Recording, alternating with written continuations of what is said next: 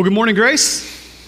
It is a great day to continue our look at the Sermon on the Mount today. Before we begin, I want to continue to encourage you over the course of the summer to immerse yourself in these chapters. Uh, Kevin, when he started this series a few weeks ago, he, he kind of implored us to try some things. Maybe we could uh, read these chapters once a week or maybe once a day. Maybe you could find an audio version of this and incorporate it into your commute or maybe a workout. Uh, even put the challenge on us to memorize sections of this. How might we be able to put this word in our heart, right? Because these are the king's instructions, and disciples will naturally want to take these in so that we could live them out. So let's keep doing that as much as we possibly can. Now, as we begin this morning, I want to tell you in J.R.R. Tolkien's Lord of the Rings trilogy, there's one particular character and one particular scene that always has made me really sad, but it's also made me kind of wonder in deep ways. I've struggled to kind of understand this character until one day it clicked and I saw myself in this man. And I, I don't, I don't like that I saw myself this man because he's not the hero of the story. He's, but I resonate with him in some ways. If you haven't read those books or seen those movies, I'll give you a, a brief synopsis, right? There's this ring, it has wonderful powers, but it's almost too powerful. Anyone who comes under it or has possession of it, it does most of the time more harm than good, and so it has to be destroyed. The only problem is once you've kind of tasted the power of this ring, it's hard to ever really go back.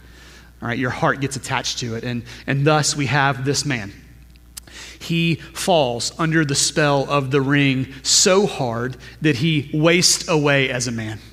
He eventually turns into this kind of vile creature in pursuit of what he calls his precious. Now, don't worry, I won't be doing the voice this morning, okay? All right. At the center of his life is this powerful draw. His, his entire character arc is this chase, this passion, this all encompassing effort to get the ring back. He has to have it.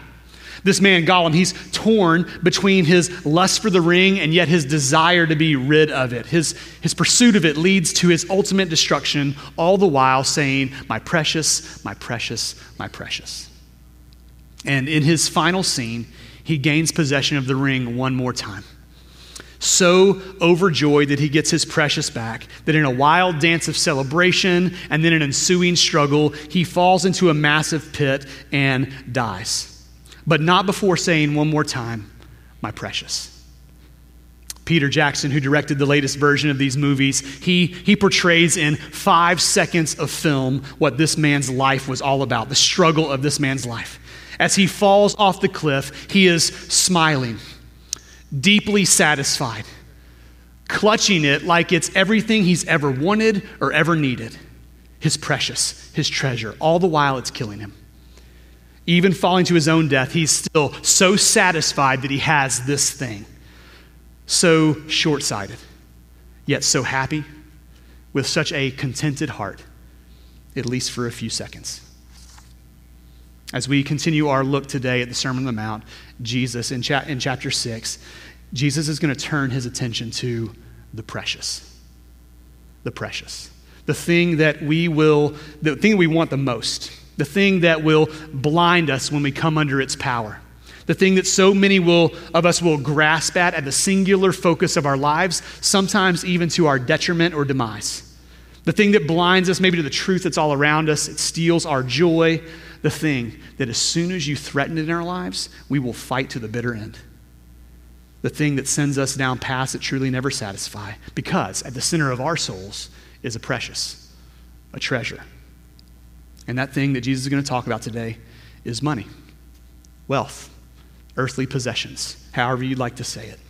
Jesus wants to have a define the relationship talk. He wants to have a DTR with his disciples about their relationship with their earthly possessions because he knows that this is a, another barometer. It's another key insight into a disciple's, um, really, where they're at in the discipleship process. Where they're going to place their ultimate value will tell us so much about where we are in the discipleship process. And Jesus knows this. Now, whether you realize it or not, Jesus actually talks more about money than he does about sex, heaven, hell, a myriad of other topics right? If, if we talked about here at Grace, if we talked about money at the same percentage that Jesus did, you'd classify us as one of those churches, okay? But it's there. It's something he keeps coming back to over and over and over again. It's an important topic for Jesus, and I don't think it's because he wants your money. Okay? Right, we can think about this for a little bit, right? Jesus, miracle worker, perfect Son of God, all authority under heaven. If he wanted money, he could have had the money while he was on earth. I mean, can you imagine roaming the countryside, performing miracles, how much money this man could have made? But that's not his story. Instead, he walks the walk in some ways. He says things like, Foxes have holes and birds of the air have nests, but the Son of Man has no place to lay his head. And so I think he's the perfect person to talk to us about this. And so let's today, let's, let's let the words of our Savior, the words of our King in the Sermon on the Mount instruct us and do what Jesus is asking us to do, which is to have a conversation, to reconsider how a disciple of Jesus, how a kingdom man or woman is supposed to interact with earthly possessions, material wealth. Because, friends, one of the things I know is that there are few idols more fiercely defended than our money. It's tied to our souls. That's what Jesus is going to say. He's going to say, look, money reveals your heart, the true condition of your heart. Right? If you, if you have a lot of it, or you, or you have a lot of it, your tendency sometimes is to overly depend on it, to trust in it, and it can ruin you spiritually. But the same is true on the other side. If you don't have a lot of it, or you think you don't have a lot of it, and you crave it, it can ruin you spiritually as well. Money reveals our hearts on both sides of that equation. And so the big idea from Jesus is this a disciple's relationship with their earthly possessions, their money, whatever comes through their hands, is different. It's, it's built on a kind of rock solid, can't lose strategy intended for your ultimate and eternal joy. And so, if you have your Bibles today and you want to follow along, we're going to be in the book of Matthew, chapter 6, and we're going to start in verse 19 here in just a moment. Now, in this passage today, what you're going to see is Jesus is going to take three different angles on the same topic, right? How we relate to our earthly possessions. And he's going to give three different contrasts, I think, to help us understand this dynamic. He's going to give us, he's going to say multiple times, look, you have two options here. You have a choice to make as a disciple. In my kingdom, you're either going to have your focus on earthly treasure or e- heavenly or eternal treasure. In my kingdom, you're going to have a, a bad eye or a good eye. And in my kingdom, you're going to serve a terrible master or you're going to serve a good master. And so let's take a look at each of those three statements. And the first one begins in verse 19. Let's start with that. Verse 19, Jesus says, Do not lay up for yourselves treasures on earth, where moth and rust destroy and where thieves break in and steal. But lay up for yourselves treasures in heaven, where neither moth nor rust destroys and where thieves do not break in and steal. For where your treasure is, there your heart will be also. Jesus begins his instructions on this topic with the words, do not. Do not. It's, it's time to stop this. My, my disciples will not live this way. And that word lay up there, or store up in some of your translations, so the word lay up and the word treasure actually come from the same root word. A, a more literal translation might have read something like this Do not treasure up treasures for yourself. And the key word in that text, I think, for us to, to pinpoint on is yourself. Don't treasure these things for yourself. Who, who are you really doing all of the storing up for? What's the motive of the heart behind that? Because for Jesus' disciples, it's the heart attitude towards those possessions that matter. He's almost saying this look, for, for heirs of the kingdom, to hoard riches for themselves in the last day is really short sighted. From an eternal perspective, it, it makes no sense. And Jesus is concerned with a level of kind of selfishness, storing up for yourself that's easy to do with, with resources. And I also think it's important to distinguish what Jesus means by earthly treasure. He gives us two clues in this passage, right? He says, Look, moth or rust can destroy it, and thieves can break in and steal it. The hardest part of this passage for me as I read it is as I think about the things that pass through my hands, the things I own on this earth, there's almost nothing that is not susceptible to decay and theft. Almost nothing. Nothing we own is safe from these things. I think that's exactly why Jesus is making this point.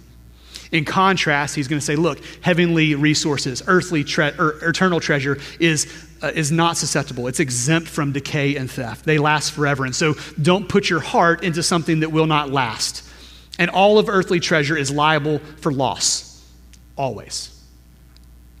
Right? We know this. I, your heart is what matters. I, I, know, I know a few people who have a lot of resources, and you would never know it, and they don't care about it all that much. And I know some people who have a lot of resources and they stay awake at night wondering if it's all going to be okay, if they have enough, if where, which way the stock market is going because the giant pile of money is now a less giant pile of money. Sadly, they live the words of the famous poet, Notorious B.I.G., right? Mo money, mo problems. Okay? Jesus is saying, look, it's foolish to attach your hearts to those things. Don't, don't tether your heart to the earth in that way. It's a bad investment strategy. In the end, you're not gonna, you're not gonna wish you had done that. Don't, don't be satisfied with this earthly ROI. Now, you may have, friends, you may have a whole slew of earthly resources pass through your hands in this life. But as a disciple and a kingdom man and woman, that's all it's doing. It's, it's passing through your hands in hopes that we might be able to turn that maybe into some more eternal treasure. How do I do that, right? That's the question I want to ask myself as I read this passage. How do I, how do I use that to get this? What I really want the better investment. Because a wise steward knows that they, if they can turn something that's temporary into something that's eternal, that's a trade I'll make all day long. Jesus says, Look, my disciples will have a different goal. They're attempting to be rich when we get there, not rich while they're here. Even if they do have a lot of means here, even if they do have a high net worth. Jesus never really gives us instructions on what standard of living is okay or acceptable for a believer in Jesus Christ, but he does say, hey, where's your heart in this? What are you seeking the most?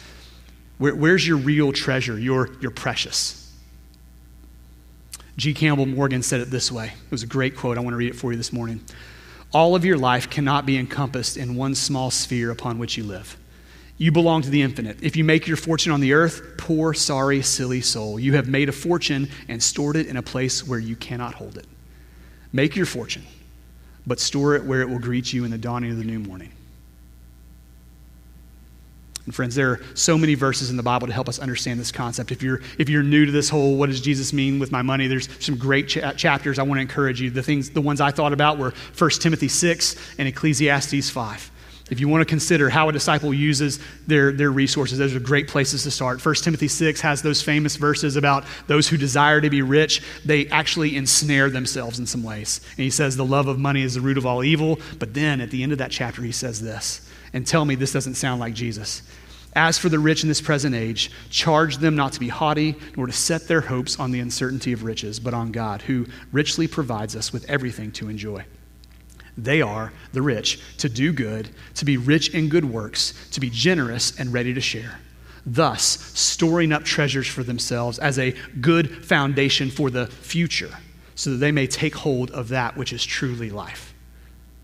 Ecclesiastes 5 starts with this it says, it's a great chapter. He who loves money will never be satisfied with money, nor he who loves wealth with his income. This is vanity. When goods increase, they increase that eat them, and what advantage is the owner of, that they see it with their own eyes? And it goes on for there to say, look, enjoy your lot in life. But realize there's a, there's a different kind of satisfaction that has nothing to do with the amount of earthly resources you have. Proverbs 3 says it as clearly as, as can and succinct as possible. It says this honor the Lord with your wealth. Honor the Lord with your wealth. And so, if you're wondering this morning if Jesus is talking to you, whether you have this problem or not, the short answer is yes. Okay? The longer answer is that Jesus kind of builds his own diagnostic into this statement. The dashboard of your life has some warning lights on it. And he says, Look, if you want to understand what's going on here, when the check engine light goes on, pay attention to your heart in this biblical concept of the heart, literally, it's not really the emotive part of our life. It's more of this kind of idea of it's the kind of control center of your life. And we've, we've talked about this, right? In the Sermon on the Mount, one of the big themes is, is if your heart is right, the, the other things just naturally flow out of that. That's why Jesus is more concerned with what's going on on the inside, not just external behavior. Because treasure always follows your heart. Your heart is always attached to what you treasure.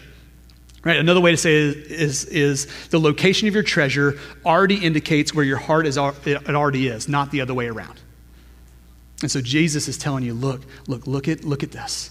The, thing that, the things that are prized the most, valued above all else, the thing we protect and worry and think about all the time, those are clues. The place, Uh, as I thought about it, the place where we spend our money often reveals what we're really after. We're trying to chase some things down that our hearts desperately want. We're trying to chase things down like significance, security, safety, control, comfort. All of these things are really are what going on in the value assessments of our heart as we decide to spend our money. These are the heart issues behind them. One way I've thought to look about this, I've, I've, I've, tried to think about this in my own life, is what are the things, when it comes to money, what are the things that give you the biggest like reactions? Whether that's joy, anger, frustration, okay? Those are heart clues, friends. Those are clues. Those are little warning lights going off that Jesus is trying to say, hey, where's your heart attached? Where are you uh, more uh, after temporary things instead of eternal? Jesus might say it like this Look, your heart and how you spend your money is an MRI into your soul. Okay? When you go in for an MRI, they don't care about how you feel. They just take a bunch of pictures and it tells you exactly what's going on in your body. All right? And look, Jesus is saying, look, how you spend your money, it is a direct MRI into your soul. And so consider that, friends. Consider that this morning. Are you too focused on things that are temporary instead of eternal?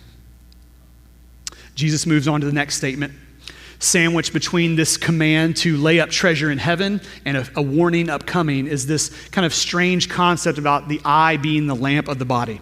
In verse 22 or 23, it reads this way The eye is the lamp of the body. So if your eye is healthy, your whole body will be full of light, but if your eye is bad, your whole body will be full of darkness. If then the light in you is darkness, how great is that darkness? Now, as I was reading this, the first time I reread it through this to prepare for this message, I, I, I, thought, like, this doesn't seem like it goes with the other two on either side of it. But the more I thought about it, the more I and did some reading, the more I discovered that it's exactly what Jesus is talking about.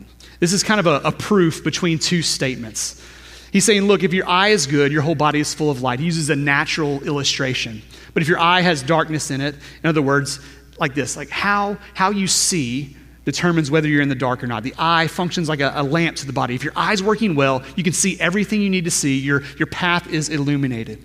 But if your eye is bad, you'll walk around this life stumbling around, bumping into things, eventually hurting yourself.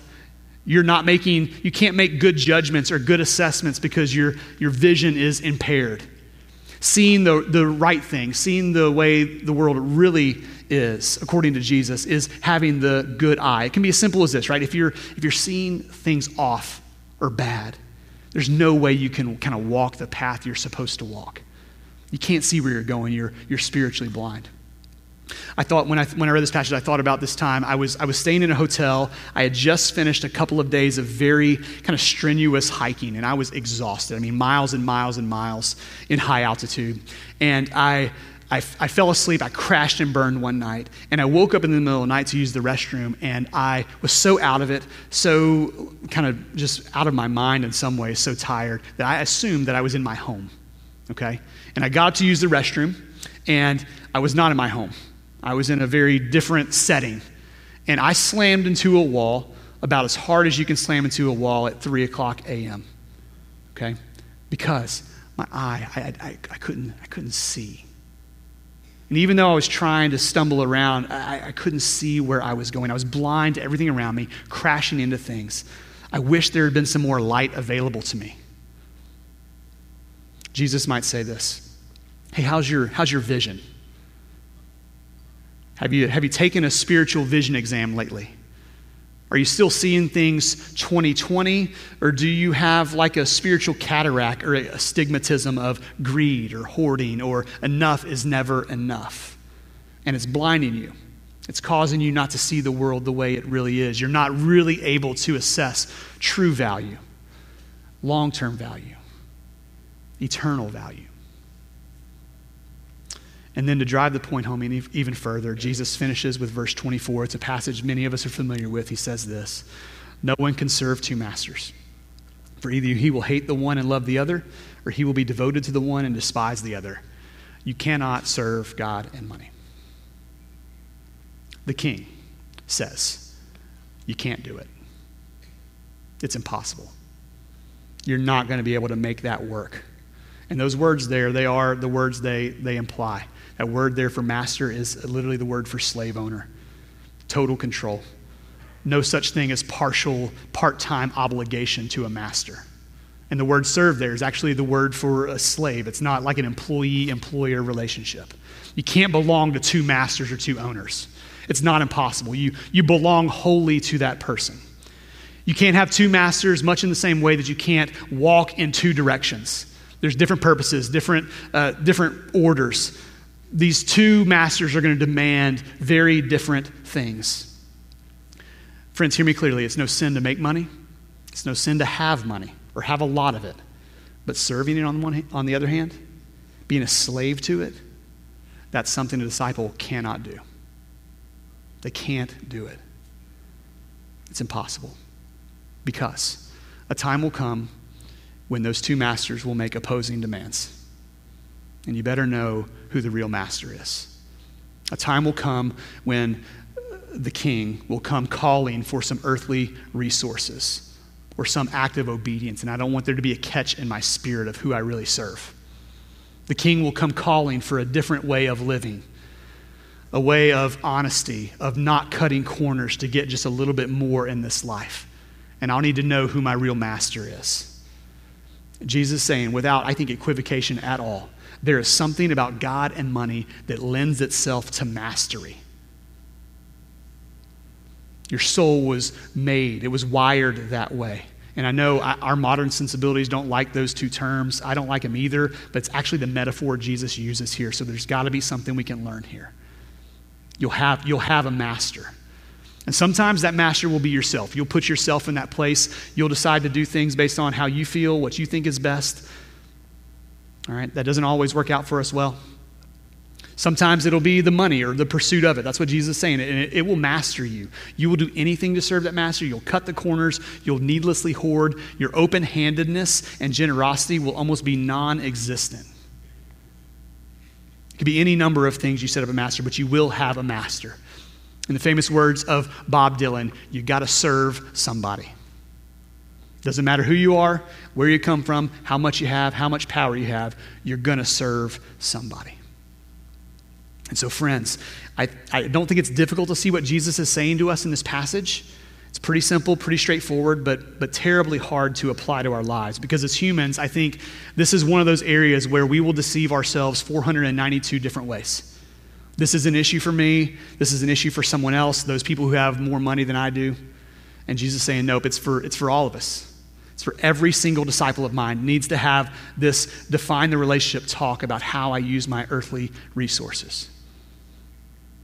Pastor Tim Keller tells a funny story about how he was doing a, um, a series on the seven deadly sins with a men's group. Can you guess which one far and away was the least attended? Greed. No one ever thinks they have that problem. That's for those greedy capitalist billionaires, right?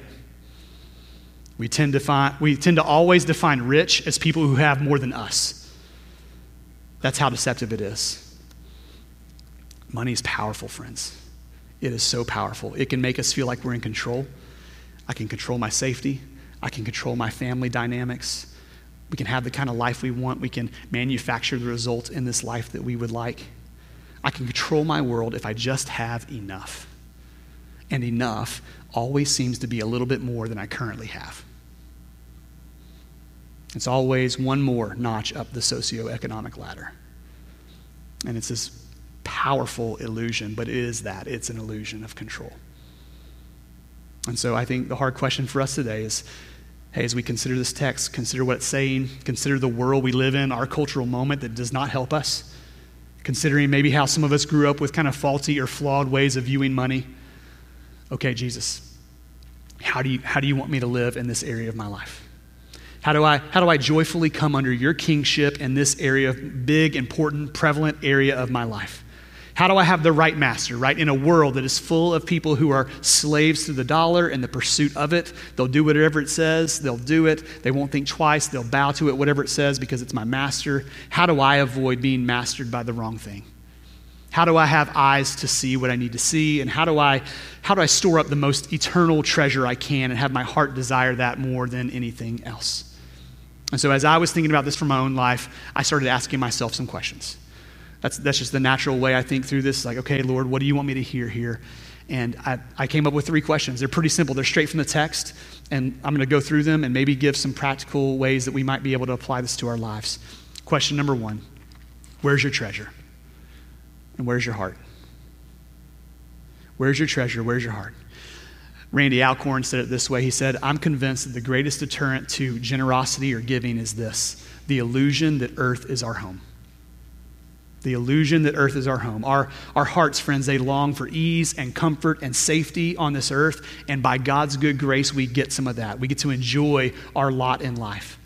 But Jesus says, look, you might want to have a eternal investment strategy that turns some of these earthly things into eternal treasure on the way.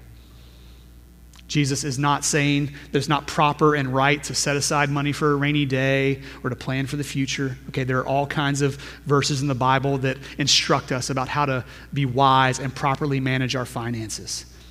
But Jesus says this, I think, in this passage the goal of a disciple is to make it to eternity with the most spiritual treasure. That's the goal of the disciple. And he says, Look, if you spend your time on this earth highly valuing and getting your heart attached to earthly treasure, you will miss the other. And a disciple doesn't want that. My, my kingdom people, they're, they're looking, they're always looking for ways to turn their earthly resources into heavenly treasure because they'll make, they'll make that trade all day long. And so I think we got to ask ourselves how are we doing that honestly? How are you doing? How much of the resources that pass through your hands have you tried to turn into eternal treasure? As your income has increased over the years, have you put any governors on your lifestyle to make sure that every bump up doesn't automatically mean I'm storing up more for myself?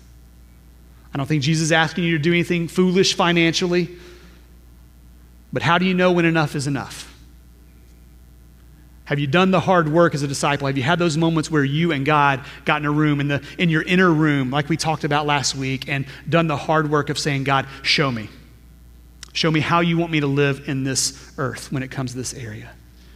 Ask Him to give you insight specifically into this area of how do I need to live in this way, Lord in the early church, there was a document that went around. It's not in our scriptures, but it was called the Letter to Diognetus. And part of it was trying to describe what was so countercultural about Christianity in that day and age in the early church, like the 200s and 300s. And I'm paraphrasing a little bit, but the idea was this it says that Christians share their table with all, but don't share their beds with all. They're promiscuous with their money and resources and stingy with their bodies, not promiscuous with their bodies and stingy with their resources and wealth. It's still as countercultural as it was back then, friends. And yet it's still the way of disciples. We're not living for this world, our hands are open, our grip isn't too tight around the things of this earth. We'll gladly give it away when we need to. The second question that helps us, I think, is Is my eye good? Is your eye good? Are you seeing the world the right way? Do you have a discerning eye that can really see and prefer heavenly treasure over earthly treasure? See the world the way it really is. You could this, moment, this week, in a, in a quiet moment with you and the Lord, pray and ask that He would unblind you, that you could see things the right way. Because we're going to be tempted, and especially in this world I think we live in, to chase after the things of the world, right? we will chase after security, personal worth and value power, independence, pleasure, control. All of these things are the things behind why we spend our money the way we spend our money. Because our, our eyes don't always see what's right and real and true, and, and, and we, we sometimes want to get that out of money instead of trusting God to do that. So ask Him to unblind, unblind you. Ask, ask Him in a quiet moment God, help me see things clearly. I don't want to be blind to what's going on around me. And then the final question is who's your master? I think that's, uh, that's the question that has stuck with me the, the, all this week. Jesus said it about as clearly as he can. You will be ruled by one of these things. And a disciple, 1 Corinthians 6.20 says, you were, you were bought with a price.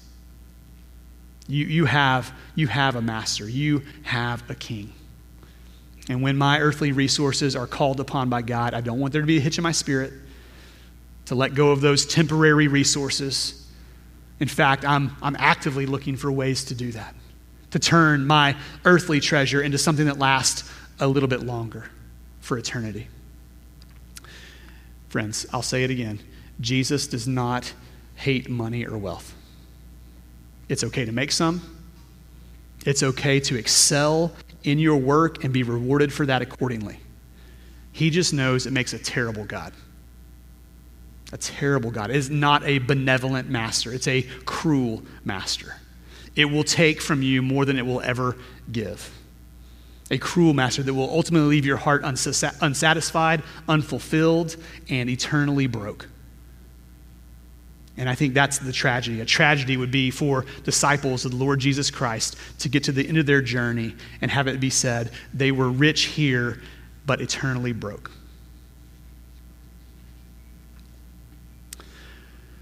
This is a hard area for me. I'll, I'll, be honest, it's one of the ones I've struggled with a lot in my life. Um, part of that has to do with my upbringing. I, I didn't grow up with means, okay? And so I, I, fooled myself for a lot of years into thinking that this really isn't about me because I never had enough to be qualified as quote unquote rich. Okay? But there's a verse later on in the book of Matthew where Jesus says this. He says, It's easier for a camel to go through the eye of a needle than for a rich person to enter the kingdom of heaven. And it's, it's, it scared me, rightfully so. Because as a kid who grew up in a trailer park, right, without much means, secondhand clothes, the whole deal, I didn't think I was those rich people. Now, as I've gotten older, I realized Jesus was talking to me. I've been given a lot. And I've seen over the years that with every little bump up in resources or income, that this does not get easier. It, it only gets harder. It's easier to love and trust in those resources as my safety net rather than loving and trusting the God of the universe who's promised to provide for me everything I need. And so he asked, they asked the question, or he says, Hey, how, how can a rich person get there? That's the disciples' next question.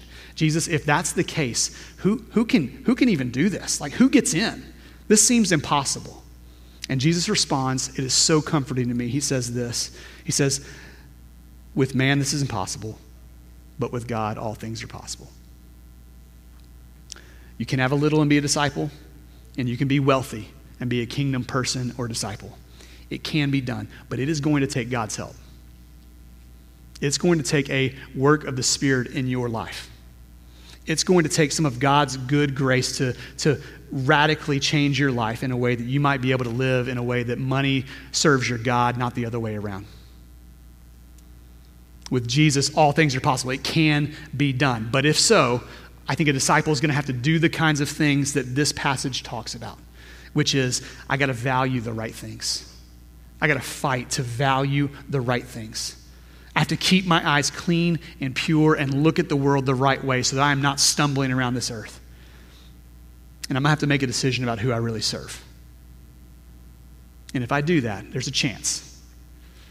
There's a chance that those who have so many earthly resources pass through their hands that they can be kingdom people too, with an eternal bank account that is full. And so, men and women of grace, where's, where's your treasure at this morning? What's your heart attached to? Where's your precious at? Is there something in your life that you're foolishly clinging on to as your treasure, as your precious? You'll, you'll, you'll chase it at all cost, no matter what it might cost you eternally. Jesus might say, Look, be careful, friends. Be careful in your attempts to pursue wealth that you miss out on the better investment of treasure in heaven. Jesus might say, look, you might want to check your eternal investment strategy. Let's, let's open up the portfolio. Is there a column that says eternal? How full could I get that thing before my days are over? Because disciples live differently. They treasure the right things. Their, their hearts are not attached to things that are temporary, things that won't last. Their eyes see properly. Their view of the world and this place that we're in are fine tuned. They know this is temporary and they know which master they're serving. And when one boss asks for the other, it's an easy choice. He's my master, he's my king. He's been good to me. He's supplied all that I need and given me so much of what I want. I can trust him. I can trust his goodness to me in this area instead of worrying or fretting or stressing or hoarding needlessly. And that's actually where Jesus is going to continue next week. But we'll leave that for that. Let me pray for us.